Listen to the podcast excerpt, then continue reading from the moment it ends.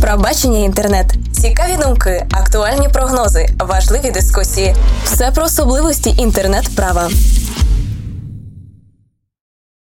Доброго часу доби, дорогі слухачі. З вами Михайло Горкуша.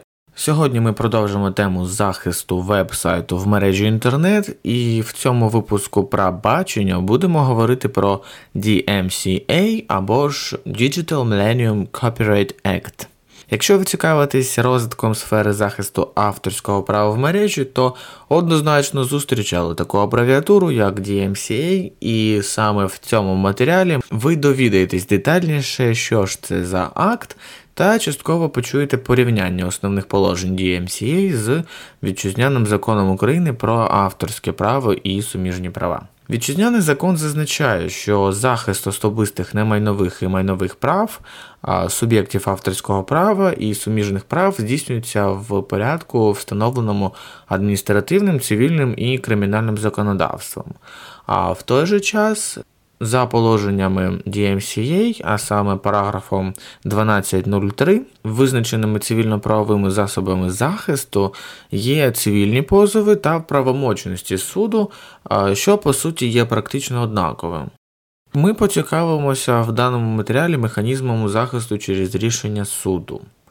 Якщо ж ми все ж таки звернемося до нашого вітчизняного закону, і наші українські практики в цілому підтверджують, що частина 2 статті 52 закону України про авторське право і суміжні права зазначає наступне.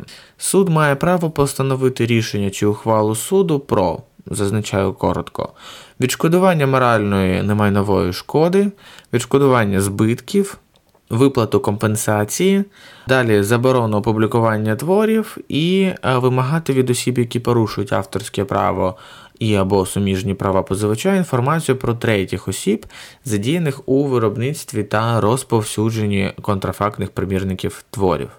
В той же час, якщо ми звернемось до DMCA, то ми побачимо, що окрім правомочностей суду, що мають схожий характер, він також містить окремий титул щодо впорядкування правопорушень у сфері порушення авторського права і інтернет, зокрема регулюючи дане питання через визначення типів судових заборон, що можуть накладатись судом.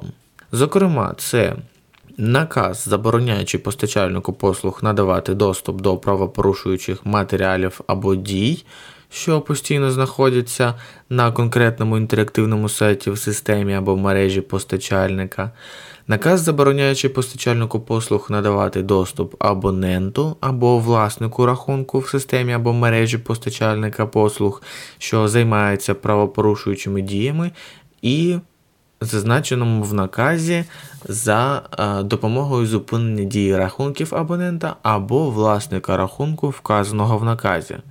Далі йдеться в переліку про наказ, забороняючи постачальнику послуг надавати доступ шляхом прийняття розумних мір, вказаних у наказі для блокування доступу до конкретно встановленої інтерактивної позиції поза США, і також інші засоби правового захисту у вигляді судової заборони, котрі суд може вважати за необхідні для попередження або припинення порушення, що існує на конкретній інтерактивній позиції, захищеного авторським правом матеріалу, вказаного в наказі суду, якщо такий засіб правового захисту найменш обтяжливий для постачальника послуг серед форм засобів правового захисту, порівняно ефективний для даної мети.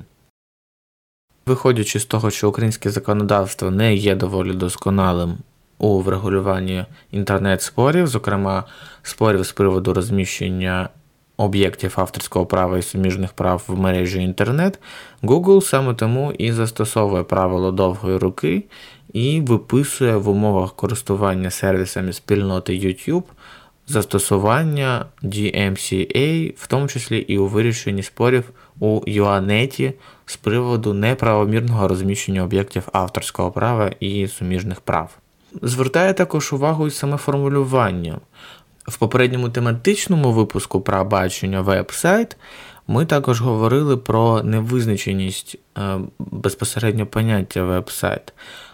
І звертаю вашу увагу, що саме за законодавчою технікою DMCA використовуються такі поняття, як інтерактивна позиція, так, ви вже могли чути. Далі, що ми ще могли зазначити? Ми могли зазначити, так, безпосередньо йшлося про мережу постачальника послуг. Доволі показовим також є той факт реалізації та закріплення на законодавчому рівні положень щодо відшкодування шкоди, яка наноситься неправомірним використанням того чи іншого об'єкту авторського права. Знову повертаємося до нашого законодавства. За статтею 52 Закону України про авторське право і суміжні права передбачається, що суд може призначити відшкодування збитків, компенсації та отриманого доходу. А в той же час, як DMCA в параграфі 12.03 глави 12 підрозділом С визначає поділ збитків на фактичні та збитки, наказані законом. І цікавим видом збитків є останній, адже відповідно до положень підрозділу CA3, сторона, що подала скаргу, може в будь-який час до внесення кінцевого рішення вимагати відшкодування збитків, наказаних законом за кожне порушення розділу 12.01 в сумі не менше $200 США або не більше $2500 США за кожну дію в обхід, прилад, продукт, компонент, запропонування чи надання послуги, наскільки суд вважатиме це справедливим. В той же час, як за нашим законодавством, не встановлено навіть і цих меж, і суд повністю керується своїм розумом. Тобто тут ми бачимо так певне відшкодування за наказом закону, так, відшкодування збитків, в той час, як безпосередньо у нас в Законі України про авторське право і суміжні права лише зазначається, що можлива виплата компенсації, що визначається судом у розмірі від 10 до 50 тисяч мінімальних заробітних плат.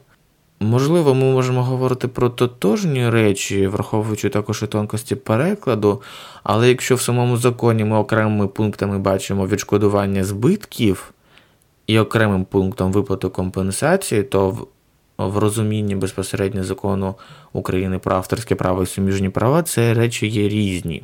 І тому, якщо порівнювати безпосередньо виплати збитків, означає саме виплату збитків, а не компенсацію, як зазначено в нас, то DMCA в цьому контексті є більш прогресивним нормативно-правовим актом, бо він саме і визначає розміри цих збитків, тобто не лише покладає все на справедливість суду, а й говорить про те, в яких рамках ця справедливість може бути встановлена.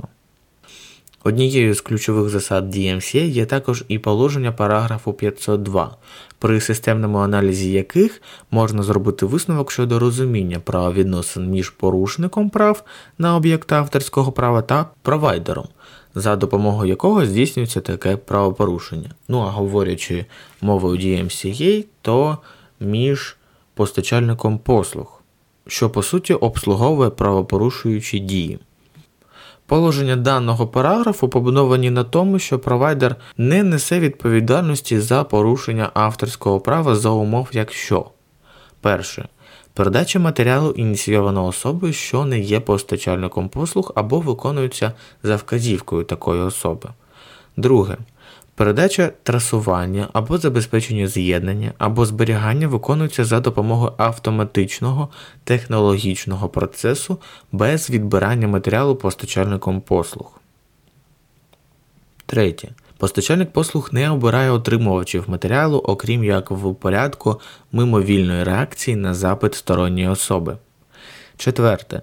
В межах даного проміжку часу постачальник послуг не зберігає в системі або мережі копії матеріалу способом, доступним звично для будь-якої особи, окрім можливих отримувачів. При цьому така копія не зберігається в системі або мережі способом, доступним звично для таких можливих отримувачів, більш ніж необхідно для передачі, трасування або забезпечення з'єднання. І п'яте, матеріал передається через систему або мережу без зміни його змісту. Подібне ставлення до провайдера та його послуг описано американським законодавцем і в наступних абзацах, зокрема щодо інформації, що постійно зберігається в системах або мережах за вказівкою користувачів, інструментарію визначення місця знаходження інформації і обмеження відповідальності некомерційних учбових закладів.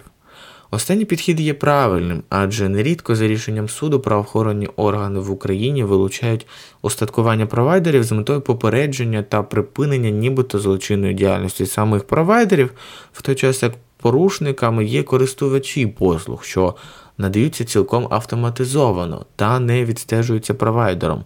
І в контексті розуміння цих правовідносин DMCA дійсно став революційним додатком до законодавства США і встановив саме техніко-правову справедливість в цьому питанні.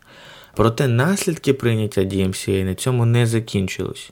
Вирішальним у подальшій долі інтернет-правовідносин з авторського права став також підрозділ C1C параграфу 502 титулу 2, який закріпив норму про відсутність відповідальності постачальника послуг за інформацію, що постійно зберігається в системах або мережах за вказівкою користувача, у випадку, якщо при повідомленні про заявлене правопорушення постачальник послуг швидко реагує з метою видалення матеріалу або блокування доступу до матеріалу, який заявлено як такий, що становить правопорушення або є об'єктом правопорушуючих дій.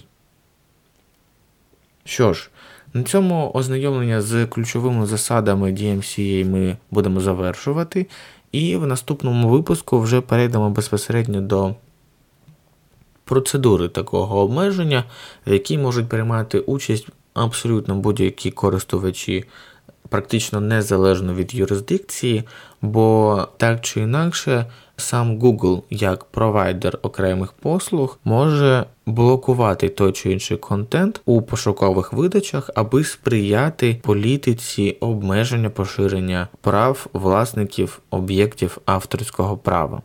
Безпосередньо це питання ми більш детальніше розберемо в наступному випуску «ПраБачення». Тож, дякую за увагу, висловлюю також вдячність нашому хостинг-партнеру Host.IQ, також дякуємо магазину Top DJ і, звичайно, каналу громадського подкастингу. На все добре, до нових аудіозустрічей, очікуємо на ваші коментарі та побажання щодо наступних тем на відповідній сторінці веб-сайту Інтернет-права.ua. Почуємось! Правове бачення інтернет. Долучайтеся до нашої спільноти на ilo.net.ua. Приєднуйтесь до нас в соціальних мережах. ПраБачення інтернет. Формуємо український інтернет-правовий простір разом.